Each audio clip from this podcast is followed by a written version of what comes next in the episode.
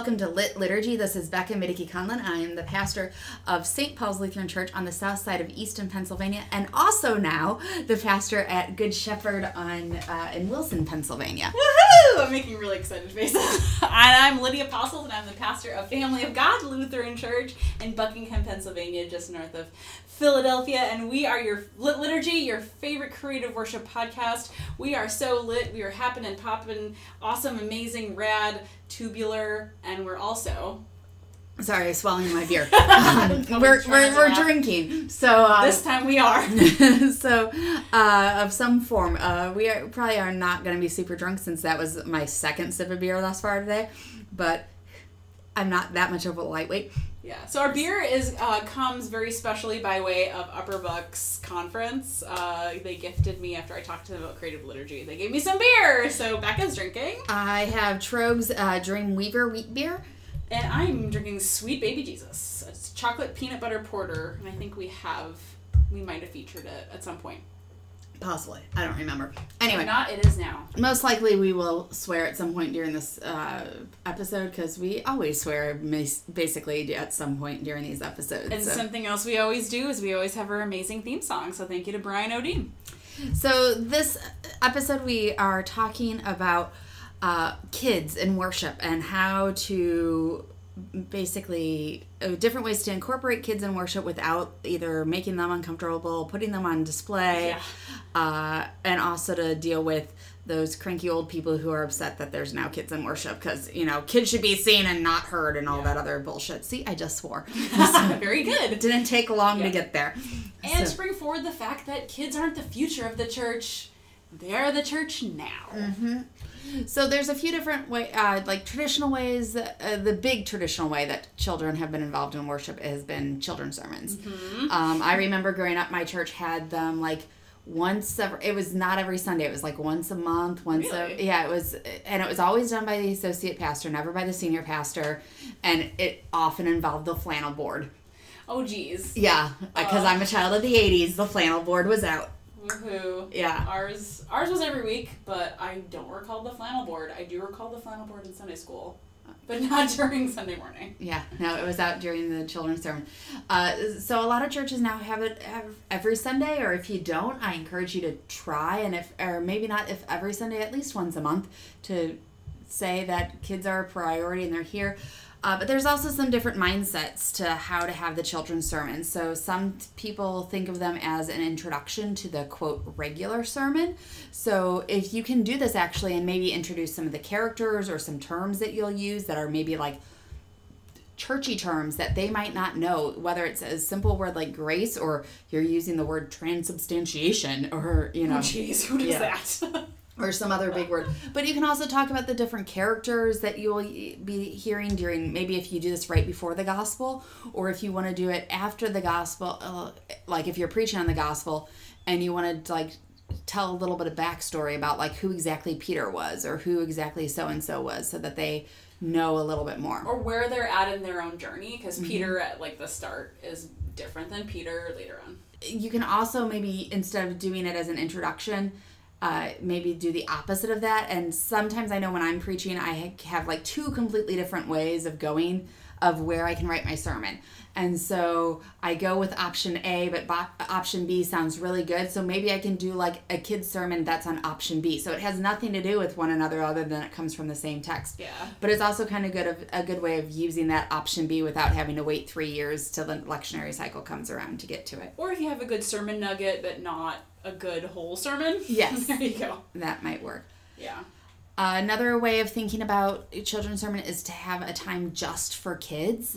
And so I know some pastors that they, or whoever's leading the children's sermon, because it's not always pastors, that they will read a children's book or a, a story from the children's Bible that might have nothing to do with the rest of the service, but they are just working their way through the children's Bible or working their way through a Oh. series of books.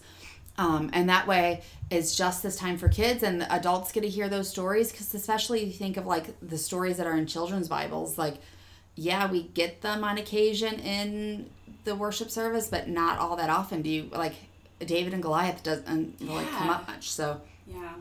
And as you're and as you're doing this this time specifically for kids, um, to always keep in mind to speak in language that is age appropriate. Um, I've heard like kids don't do metaphors well, so don't say God's love is like a ring, or you know Yeah. that's kind of the example that comes up. But don't also- forget to you can do con like hard concept or like Yeah, difficult stuff. difficult stuff, but like don't talk about transubstantiation your kids sermon.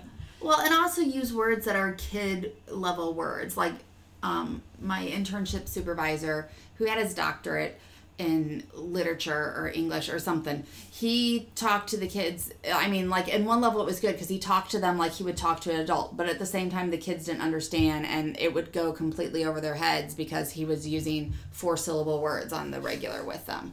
And Don't you know, some of the words I didn't know, and I had to be like, I wish I, you know, had I a feel stupid. Yes.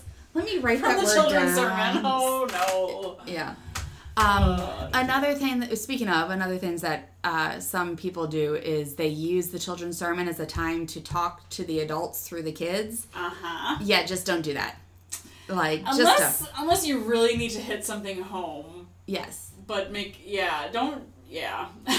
And even if the unless you're going to really hit something home, like yes, as long as you are talking to the kids about it, don't like basically say, "Well, I know your parents will feel this way," or Oh, yeah, because it makes the kids feel like they know that they're just pawns and and you're there to talk to their uh, the adults and not to them, and they they understand and they're completely bored with it and. they can be. Yeah, and I mean, also realize that adults are going to he- listen to the children's sermon and they'll get a lot out of it. I mean, I've had, you know, people say that how much they appreciate some of the children's sermons because they needed to learn that thing or they didn't know where so- uh, this came from or blah, blah, blah. And some have said to me like, "Oh yeah, sometimes I understand your children's sermons better than your big people sermons." And Yeah. Like that's good, ish. Yeah, so they're gonna listen. They're obviously there, yep, um, in the fishbowl or as the fishbowl. yeah. And since adults are going to learn f- with the kids, it is a great time to talk about some of the stuff in, that we do in church that maybe we don't have time to do otherwise in worship.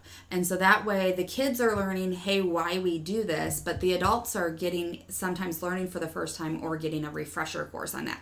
So you can do an entire children's sermon series because I've done that on like parts of the worship service and you just go through Thanksgiving for you know confession or Thanksgiving for baptism, and then the next week you do this. And I actually did one uh, last spring on the you know just the gathering meal word sending, and I moved the children's sermon to that part of the service at the very beginning of each section, so they knew what we were coming going to do. I've done an anatomy of a baptism uh, during a baptismal service. So I had them gather around the font and I pointed out the candle and the oil and the water and the pitcher and the and where everything was and I gave them their uh, you know official Latin name if they had it, but also told them like, you know, it's a bowl. like, Yes. Um, I've done an Advent theme. I add Advent items series, so I don't remember the exact order, but I talked about and I know I did an Advent calendar on the first Sunday of Advent, I and then remember that you did that last year, right? uh, yeah, last ago? two years ago. Yeah, and then I gave them the Advent calendar that day, so they had one to take home. I've t- talked about the Advent wreath, a nativity set, and a tree. So they knew all these things that we use to celebrate Advent and Chris and Christmas, and where like the tradition came from, and what they have, and uh, but a lot of adults were like, "Oh, I didn't know that is you know where this tradition came from." So. Uh, you can do the same thing with church seasons. At the you know the first Sunday of each liturgical season, take the, if that's especially if that's the only time you do children's sermon, the, the first Sunday of Advent, the first Sunday of Chris of Christmas season, the first Sunday of uh, Epiph or I guess season after Epiphany. Just talk about the church seasons.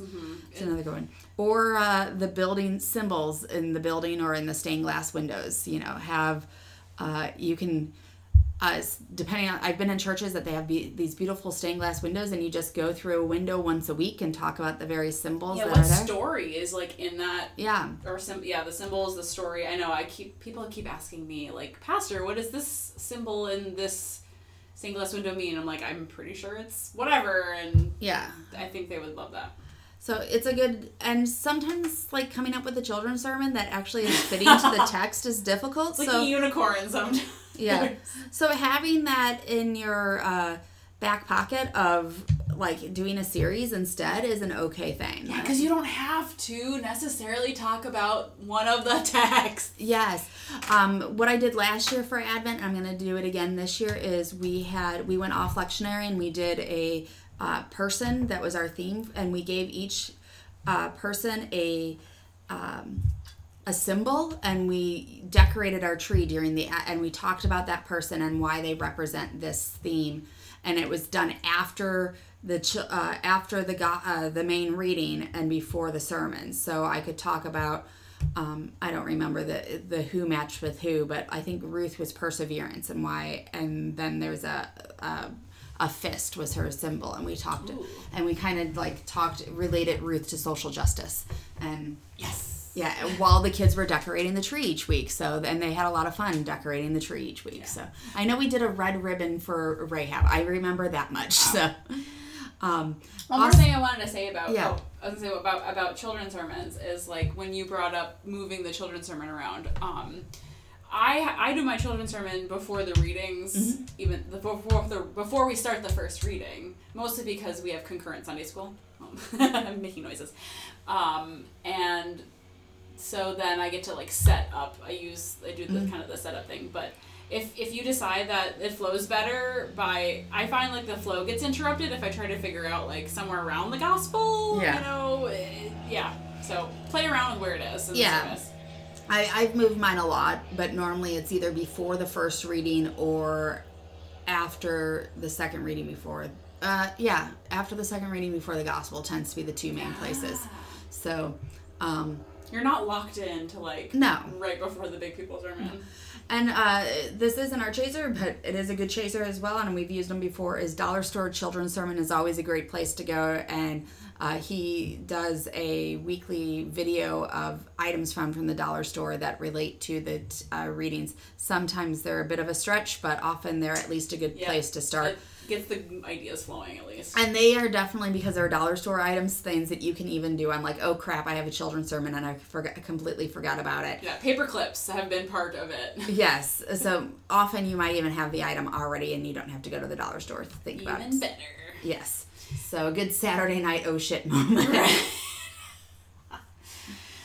We should talk about Pray Grounds. Go for it. You Yes, have one. So I have one. You're the expert. I guess we've had it for like a year and a half now. We started it on um, Easter Sunday of 2018, which is if you're gonna start it, that's kind of a wackadoo time, but it was amazing. Um, what is a Pray Ground? It is an area in your sanctuary that is specifically kid friendly, kid centered. Um, if you're familiar with Godly Play, it's sort of like a designated area that you can use um, for that kind of stuff, as opposed to like uh, nursery, which is in another room, or if you're doing concurrent Sunday school, which separates out kids from parents, which like we have, and I don't love, but it's not. It doesn't go. Ours doesn't go the entire service. So Yeah. like, And normally there is a, it's designated because there's a rug on the ground that indicates this. There's children sized furniture. Often chairs and tables so that they can color. There's coloring books and other things available. There's bins of stuff. there It's might be some soft toys. Uh, Yeah.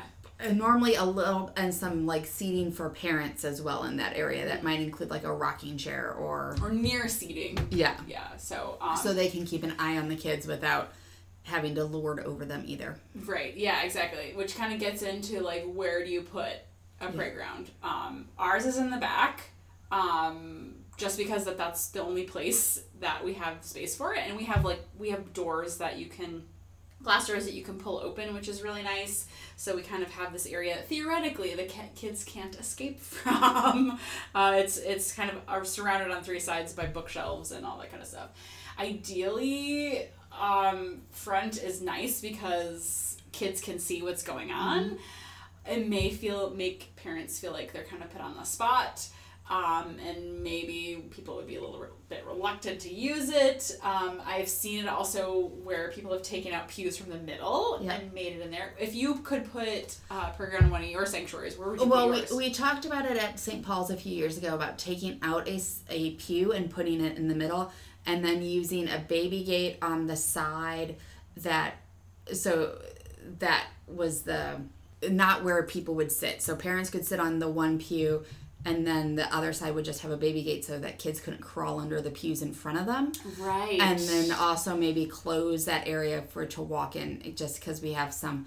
Um, at the time they were you know one one and a half so they're walking and when they start walking they can run you know They're gone. yes Hang or crawl and be gone um, and then just we were talking about putting a rug down and then some items and it just never really happened and since then uh, those kids have grown up and we haven't had that age group to really replace it so it hasn't been a huge push plus also the kids that were the older kids that were involved um, are now we- we'll get to it are a lot of my worship helpers all the time so Woohoo. Yeah, but we'll get to that. yeah So put it wherever you need it to go. It's Yes. fine. Doesn't matter where it is. As long as you have one, that's pretty awesome. Yeah, So some when you some churches I know started in the back just because they felt because of the argument that it would be too distracting, Mm-hmm. and it wasn't until after they won over people that these kids now weren't super loud that they could then be moved forward. Yeah. Sometimes you have to put it in the back for a bit to Yeah. win that argument first. Yes. So, what do you put in a Pray Ground? Uh, Becca talked about a couple of the things. Uh, I would, if you can get your hands on a plush communion set. Um, I know people, things are floating around Facebook and stuff about how you can make one. I've made a set.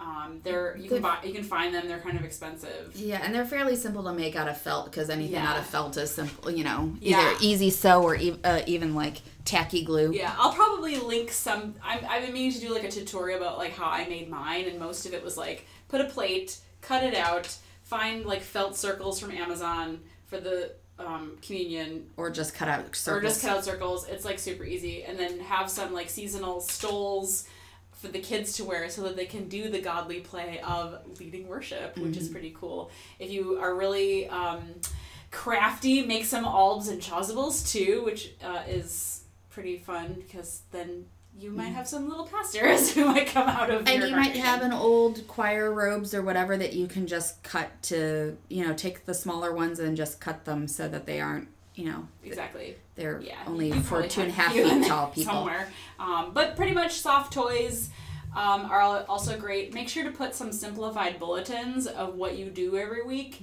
and if you um, are feeling really spiffy you can laminate them and so and have a marker so that kids can like check off kind of follow along as the service is going. But the key is to make sure to whatever you have back there to keep it fresh keep it updated get someone to be in charge of that because nothing is worse than like if you're back there and all the crayons are broken and all Yeah. the coloring books are colored in. So um, keeping it fresh is important. But anyway what does this have to do with liturgy and what and how does this connect to uh, worship besides just being a presence in the worship service? Well there's a couple of different ways you can kind of bring it forward and use it during worship.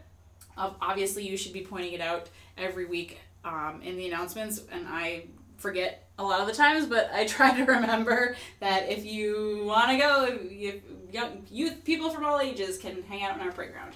Um, if you're struggling as many churches are to find volunteers for sunday school and do like concurrent sunday school just say like hey sunday school's going to be in the Pray Ground today. Um, problem solved. Uh, you could um, start you could have a procession either to or from the Pray Ground kind of in tangent in like tangentially with your children's sermon like you could start your children's sermon by having the kids parade up or parade back or whatever. Or just you go, you as or the, you go back there yeah, or you go to the, front or wherever it Pray Ground for the children's sermon. yeah, um you could do your children's sermon in the Pray Ground. Yeah. i haven't done this because ours is in the back but i've been kind of tempted to.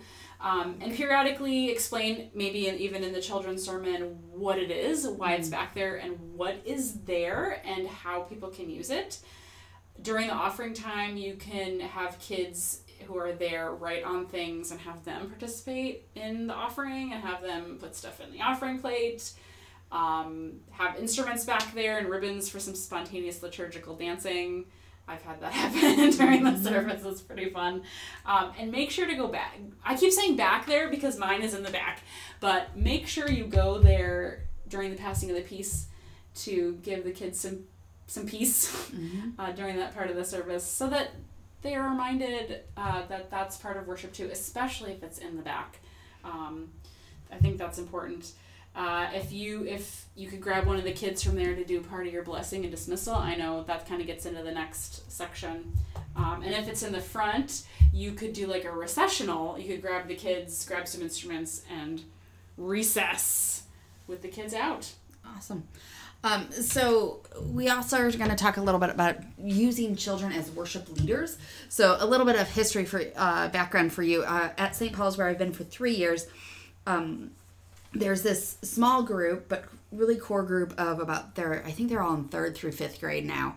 Who of these kids who are in worship quite frequently, and they want to do all the things, and so it kind of started out with just allowing the kids to do what they want and now they're worship leaders on the regular and they are so some things that have worked for us and not is we do not if they're under middle school we don't schedule them to be worship leaders.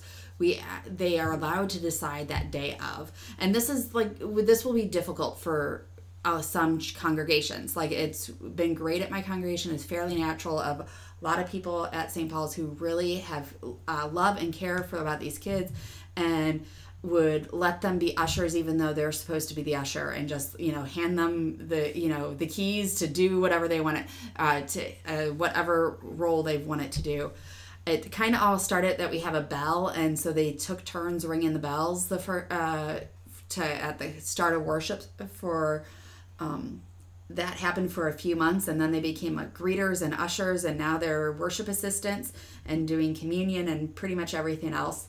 Um, so we allow the kids to decide the day of and it, again it takes commitment from the congregation both to ask the kids but more so to step back. And i do have some people who like they're an usher they've got to be the usher that day because that's you know if they showed up now they'll often not show up when they're assigned to be the usher but if they showed up and they're the usher they have to be the usher. So we often will pair them with someone who's very much more laxed on that so that that other person who's assigned to be the usher will like the kid can take their spot. And there's been some learning curves with that.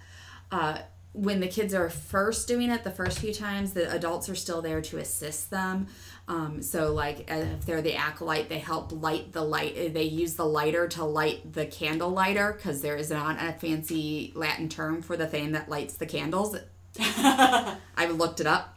Um, so, but they're there to light the light eh, to light it in the back in the sacristy so that they don't have to do that. Um, or that if it's the bell, it really takes some muscle to get our bell ringing so that the other adult will be there to pull it, but the kid feels that, you know, after Aww. you get started, then the kid can normally do it after the first two rings.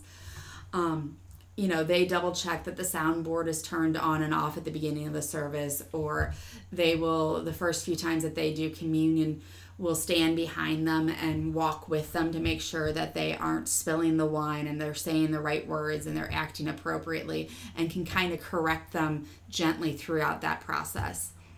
We don't pressure the kids to do anything they don't want to do. I have one kid who's never has done any spoken parts because he does not want to do anything that speaks and he's fine with that. He is he will do the greeting, he'll do the usher, he'll ring the bell. But if you ask him to be like the communion assistant or the worship assistant, no, not not in it, much less the reader. Um, and also realize that kids go in cycles. Like we did have th- these months that they argued over who gets to ring the bell, and I'm not sure if a kid has rung the bell in like three months now, just because. Huh but now they're arguing over being worship assistant ah. and now that you know and not, you know in another few months it might be arguing over who gets to be the greeter or who gets to allow that um, we've had some adjustments in the sanctuary space for kids to lead. So there's make sure if you have kids as readers that there's a step stool behind the lectern so they can see and be seen. Um, make sure that there's a children's Bible version of the reading so that they can you know, sometimes if you're especially using like NRSV, that is an eighth grade reading level supposedly. I think it is, yeah. Yeah, like there's some difficult things in there. And even if you have kids that are a little bit older, like at an eighth grade reading level, um, make sure that you read those readings beforehand and you aren't going to sign them up to be the reading on the time that they have to talk about like gonads or something like that. Because you don't want to. I'm trying to think of like what that. It comes up. Like, but they, they aren't reading. Not Pentecost, maybe not Pentecost, but like the Parthians and the Medes. Yeah Yeah, and whatever. but not but also not just that but also anything that might be sex related because like an eighth grader Oh. having to talk in front of their church family about sex is like even if they're reading scripture super embarrassing so like and Yeah. either find a different translation that maybe puts things a little milder or be like oh let's make sure that you aren't the reader for that sunday yeah. um, for a communion specifically, again, have adults shadow them for the first time. Um, and then I, we, I always ask them which side that they want to do and which element. So I don't don't assume that because they're my worship assistant, they want to do the bread and they want to do the left side. They can. This past Sunday, the person who was the worship, the kid who's the worship assistant who normally does the bread and the left side, she decided to take the wine and do the right side.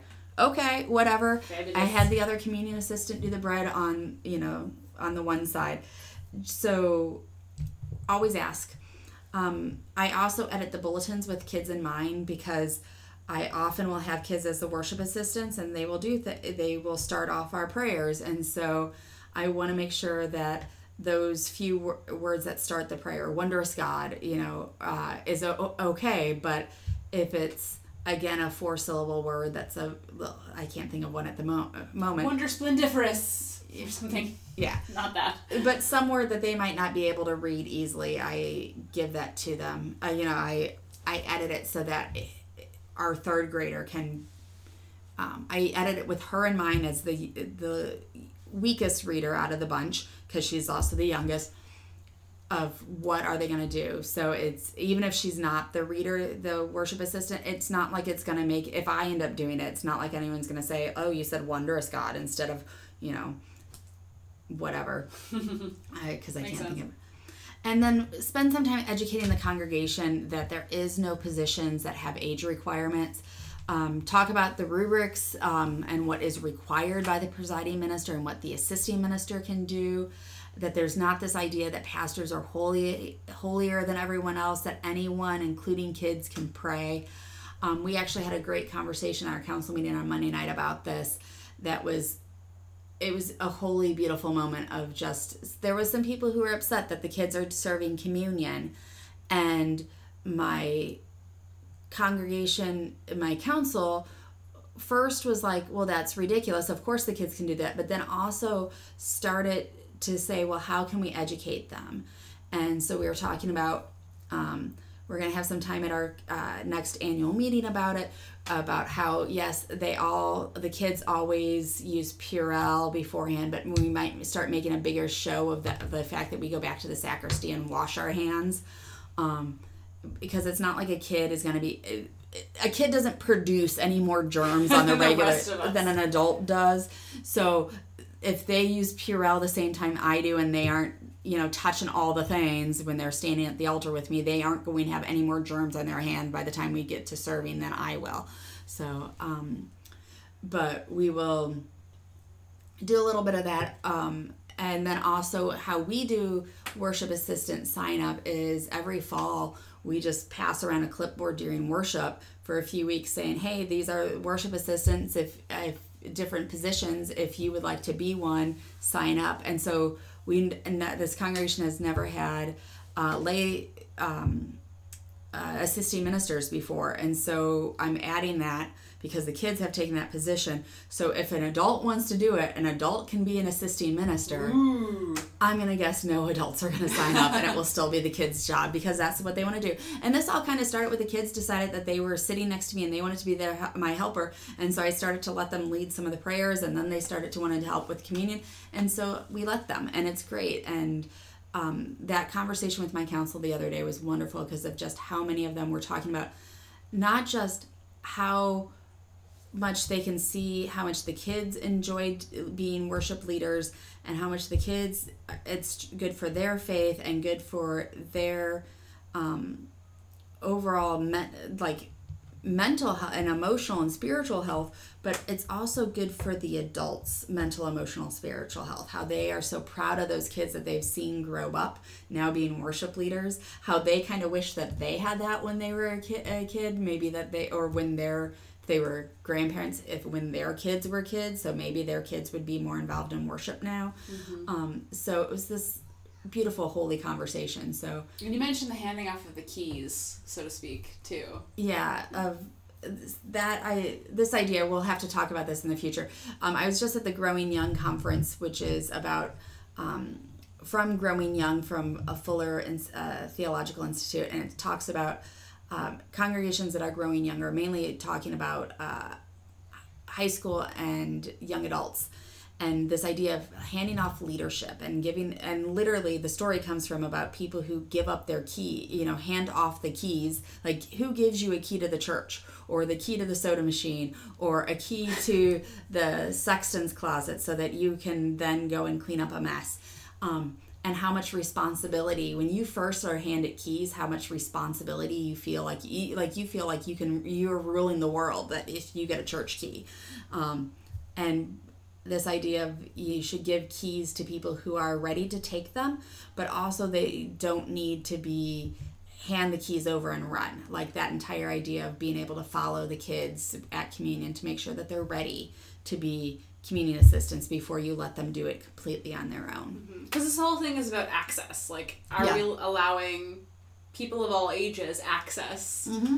to a full worship and faith life? yes Yeah. exactly all right should we All move right. on to some shots Yes, so we don't really have a BYOB, but our scripture shots were done with the help of. So the last three shots, the gospel portions were. Um, some of them come from the help from, as I mentioned before, the Upper Bucks Conference of the Southeast Pennsylvania Synod of the ELCA, which I was hanging out with earlier and talking about creative worship with, and who also gave us beer. Um, they are the self described best conference ever, and so I, uh, I hung out with them and uh, had them do their own scripture shots, and we didn't fully get enough time to do um, the full shots, but they uh, helped out with uh, some of our shots for today. So thank you again to the Upper Bucks Conference. so let's dig in with october's shots Yeah, so uh, our first one um, is the Gospels from Luke 17. on october 6th what did I, what did I say? you just said the first one Oh, the first one. The first one. You should all know what that is. the first one from October 6th. The Gospel is Luke 17, 5 through 10. Jesus is talking about uh, faith the size of a mustard seed. If you have access or go to a grocery store, pick up some mustard seeds. they are not difficult to find Yeah. Um, they're in the spice section Yep.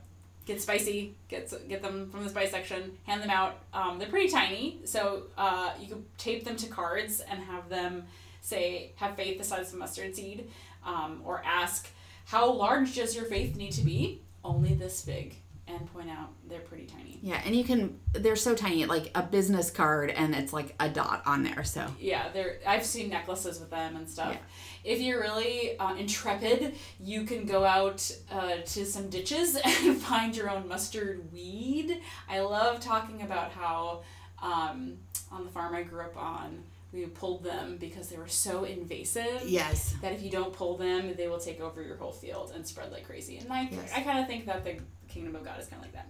and mustard weed is different than a mustard. True. tree. So you should you can like make make sure to make the distinction that in America, the United States, I should say, uh, the mustard plant uh, Yeah. is different than the mustard Tree that that is Jesus in the middle of about. But uh, I think it's I, it's a fun connection to make. Yeah. Um, Jesus also talks about moving mulberry trees. Uh, so find a mulberry tree or some other large object and ask what is needed. What would you need to move this tree? Um, especially if you have some people in your congregation who do landscaping and know what it is to get that big. I'm like doing it with my hands. The, big, the, big tree thing, mover the out. I tree bet you it is called a tree mover. Probably. Um, Because I like to make things hard. Yes. Jesus is always all talking about servanthood and all that good stuff. So you can encourage worshipers to thank the servants and people who serve them in their during their week, whether it's wait staff at restaurants, their baristas, bartenders, um, Yeah. other places that they people serve you Mhm. in your everyday life. You can write a thank you note to a public transportation staff if you ride public transit, hospital staff, um, if you encounter them, janitors and Uh, other yeah, people. and hospital, especially not the doctors and nurses. Oh right, yeah, yeah, yeah. yeah, People like the the ser- overnight and the you know the nurse um nurses aides or the people who are cleaning uh, at the the late night shift or yeah the people who have to go around and restock all the medical supply cabinets right the people who don't normally get thanked so Yes. that's the people who you want to be thanking the semi-continuous reading is from lamentations 3 great is your faithfulness. Ah that's a fun hymn. Uh, what kind of words encouraging words do you need to hear in the morning? You could write those down possibly share them with one another encourage each other to attach them to maybe your bathroom mirror or to some place that you're like a closet door to get your jacket or some other place your calendar app to tell you um, to give you some encouragement in the morning um, maybe if you can do like a notification to pop up with your alarm in the morning uh, do that. The thematic reading is from is it habakkuk? I don't that's how i pronounce sure, it sure. Habakkuk some things from the first and second chapters Uh, verses one through four. Yes. Uh, twice over.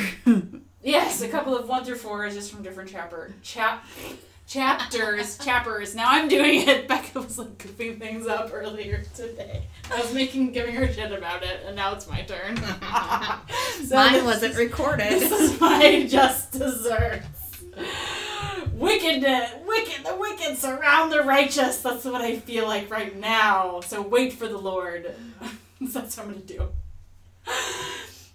If you really want to make people feel uncomfortable, have a cell phone go off or some sort of alarm go off during worship and wait to see how long it is before people get uncomfortable with it um, keeping going and see like what they do. Like Yeah. what's gonna what are they gonna do? How long are they gonna try to stop it or something? how much they look around going I'm like, oh no, whose phone is it? Like digging in my purse. um, if you know, if you have a if you have a vision for a congregation, um, or don't, you could ask your congregation, what do, what is your vision for our community? You could write it on pieces of paper to hand out so that all may keep it and take it home. You could have business if you have a mission statement. You could have business cards made up with your mission statement on one side and the kind of church info on the other, so that people can hand out to other people. little evangelism in there Little evangelism. And if you don't have a mission statement or a vision statement, take some time to brainstorm one, um, and ask people what are your vision. What is your vision for the congregation? Uh, October 13th is, I believe that's also Columbus Day weekend in the United States, just to be aware if you're a part of the country that still celebrates that and not Indigenous people's holiday. Um, so, uh, Luke 17, 11 through 19 is the gospel that Jesus heals the 10 lepers, but only the one comes back. Um, it's a good day to have a healing service, so have a shorter sermon and, or, you know, invite people to come forward for prayers of healing. Um, you can give out band aids um, and who do you think? eh, God, the doctor, or both? That would be a good children's sermon idea. Um, and that idea of like, thank God it wasn't worse, um, is one way that we do thank God. Ask people to tell their gratitude stories, share it in writing or share during worship, put it up um, around them. Uh, about you be having people use loud voices and yes it's okay to shout especially our thanks in church i know people want to talk in church what never. um, that a question about who and what do we tend to keep our distance from, and so you can get measuring tape for an image and measure the distance between people. So how how? close we sit to each Yes. other? Yep. Uh, and then a good like Mad Libs theater, kind of like Jimmy Fallon does, take out the noun, nouns and verbs in funny places, and you can use this opportunity to point out uh, who uh, who would we put in the place of the Samaritan, and have it mean something similar in our own time. So, which is always an interesting one. We often talk about it when the story of the Good Samaritan comes up, but this is also the lepers were Samaritans as well. So. yeah, and the Samaritan was the one Yep. who came back. So semi-continuous is Jeremiah 29. Israel builds a house and plants a garden in Babylon. Um, pictures of flowers blooming and sidewalks or cracks, or the tree growing and thriving in weird places. Uh, it's a good, you know, Google that shit. There's a bunch of beautiful ones. There's actually a house that is up the street from St. Paul's that uh, burned down a few years ago. That and then another location near my house that had a sinkhole, and so these houses have been torn down, and now both of those lots are covered in sunflowers. Ooh. Yeah, it's just interesting because they're like 20 miles apart. Well, not 15 miles apart from each other, and both of them. And so it's a great image of that, you know, out of, thriving. yeah, thriving in the midst of a place that was once desolate. But especially, I think you're going to add a little bit more is like the plant that's grown out of the side of a cliff. Something a little bit more like, how is that growing there? So, um, more uh, from the world of horticulture is about transplanting branches from one kind of plant or to a tree or another of grafting and if you actually i was just talking to my neighbor about this the other day like i have a spider plant that now has like three or four babies on it so that and she has another plant that i forget what kind it is but you apparently it's a graft type thing you just cut it off and it will grow it's a creep a creeping Yes. plant so it's you a can, creep. yeah, but you creep. can do that where you can give each family a plant easily from one Oh, house plant or something like that. Mm, Lots of plants Um, do that. So uh, you could talk about organ donation stories and tragic deaths uh, uh, that have helped someone else, and then the, um, how the two families became close after the organ donation. Uh, the thematic Old Testament is Second Kings uh, five, which is the Naaman uh, Naaman story, and it's a great story. Just tell the story, act it out, enjoy it, really, and and live into that story for a little bit. Focus on the unimportant characters like the slave girl to bring forward her impact in it, and what other stories of overlooked people that uh, did big things or helped in a big way, and maybe some modern stories of overlooked people might be you know that person who's passed every day on the sidewalk who then becomes the sa- the person who saves the strain that stranger. Right. So Yeah. Or like the boy who had harnessed the wind. I actually haven't read that book. I haven't either. But that could be. Get back to us. Someone get back to us. Somebody who's read the book. Someone has read the book. It's also on Netflix right now. That might be That easier. would piqued my interest. It's- It's in my queue. Anyway, October 20th, the gospel is Luke 18, 1 through 8. The persistent widow. Have someone outside the door of your sanctuary get outside and like make some noise and act it out the story in that way. The widow kept coming back to the door to ask for justice. So one thing you could do is to take sticky notes, some post-it notes, and write on them where you see injustices, either in your own life or where you see uh, elsewhere in the world or so happening to other people and you can stick them on your sanctuary door and your church door and hopefully you can you can cover that door and maybe you could probably incorporate that into something with your prayer time. Um, you could explore the story a little bit further. Is this what is this story about what jesus says it's about? At the very beginning of the story it says jesus told a parable about but is that what you see his parable actually being about so kind of you can play with your own interpretation And honestly, that begins a lot of our gospel lessons between now and then. Yeah. Actually, through So- November. Mm-hmm. We're in the parable time. So we can be like, Jesus, actually, I see this parable being about Yeah. something else. So that's okay. You could do a repeat of what we mentioned earlier about having a cell phone or an alarm going off and seeing how long it takes for people to get uncomfortable. If you haven't done, that was what the That was the third, the, the sixth. The um And the thema- thematic. It was the thematic. So if you're not doing the thematic, you could revisit that um, as kind of like how long does it take you to get uncomfortable when um, something uncomfortable is happening to you. For example, like the pounding of the door in the middle the semi-continuous uh, is from Jeremiah 13. 31. 31, excuse me, I just did that backwards. Dyslexia. 31, had a little moment of dyslexia happening. Uh, 27 34, the Lord promises to make a new covenant, and there's like a lot of riffs on the days are surely coming when blah blah blah blah blah. yeah, this XYZ. is the uh, reading that is at the heart of the. Um, I believe that's this is the reading that is at the heart. No, never mind. That's. Uh, It has a heart week. in it. Yeah, next week. Next week. in it. Sorry, So I'm we'll jumping that. ahead. Jumping ahead. Hold Jumping that ahead. thought. Yep. Ignore me. But it does talk about hearts. So um, you could write the different names of God on hearts Mm-hmm. and do something with the hearts. Display them. Have Hand them take- out. Hand them out. Have people take them home. Uh, you could give out the Ten Commandments and remind people that this is. new heart shaped stickers that they can wear with God's name on them. Okay, Uh, anyway. yeah, that too. Um, do something with the Ten Commandments. You could give them out because um, that is part of the new covenant that God is creating. Uh, I think this is the one that also talks about sour grapes and Mhm. setting the parents' teeth on edge. Um, something fun or a fun way to illustrate that, especially if you're not the one eating them, is to get some of those Sour Patch Kids, Mhm. whatever, those like really sour gummy worms. Um, to as a kind of a fun image. You could do that during your children's sermon maybe and be like, hey, Or do them during this. your sermon and just see how much you pucker as you do it. Yeah. right, or or be like, hey, who wants to eat this? Um, this also has a lot of planting and plucking up imagery. Um, you could take some Jenga.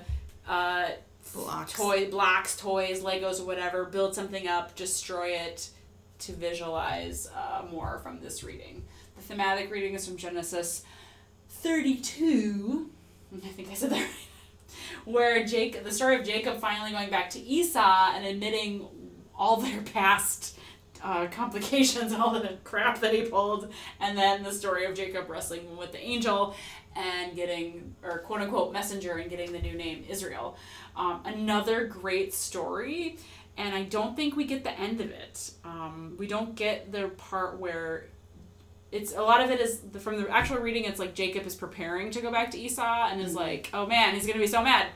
We don't get the end where J- where Esau is actually really really glad to see Jacob and they reunite. Um, and it's actually a beautiful moment. You could use this opportunity to to talk more about recon- reconciliation and forgiveness. Um, you could write a special confession that's at the beginning of your worship. Or I know in our book, the ELW Evangelical Lutheran Worship, there is an evening prayer, or there is a, um, excuse me, a confession. I think it's either for Compline or evening prayer, where there is like two parts. And how it's written is there's like a leader part and the responding part, but they're written the same, and they both go something to the effect of, I confess to you, my brother or sister, and then there's like a whole thing. So you could do that um, instead of just like leader people, you could do people to each other, or you could do like one side to the other, so that kind of something Yeah. different for confession and and forgiveness. If you're feeling brave, you can include con- in the confession kind of confessing specific things. Um, and also mention where have you wrestled a blessing from God in moments of stress or when you're having kind of a dark night of the soul or about to confront something that's really uncomfortable. How have you wrestled a blessing from God and um, move through that? October 27th is Refor- Reformation. Reformation Day! it's contagious, Lydia. Reformation Day in the Lutheran Church or Lectionary 30. Um, so the uh, text for Lectionary 30 is Luke 18, 9 through 14 is the gospel. It's the Pharisee and the tax collector pray in the temple. Um, and that you don't need to be here with a bunch of sinners. I am not a sinner. And I- actually, this is a great one to continue to use on Reformation Day about how a lot of uh, Protestants and Lutherans, especially, tend to look down on others on Reformation Day, especially look down on Catholics on Reformation Day, and we don't aren't actually any better. Um, I know, don't tell that to some people. I just spoke heresy in the Lutheran world. So, uh, this idea that we don't have it right and no one does, all we really need is Jesus, that there's no one right way to pray. You can maybe actually do a prayer service of having some time where people do different types of prayers so that they know that there's all these different ways to pray. You can pair some really long, fancy, confusing prayers with the simpler ones, like the famous sinner's prayer, Jesus have mercy on me as sinner, or the Lord's prayer versus you know the Nicene. Well, that's a creed, but still the the Trinitarian creed or so, the Athanasian creed. Oh, um, yeah. Have a, a guided meditation with a simple mantra, uh, mantra or prayer to do that. The um, the Old Testament reading for the lectionary 30 is Joel 2.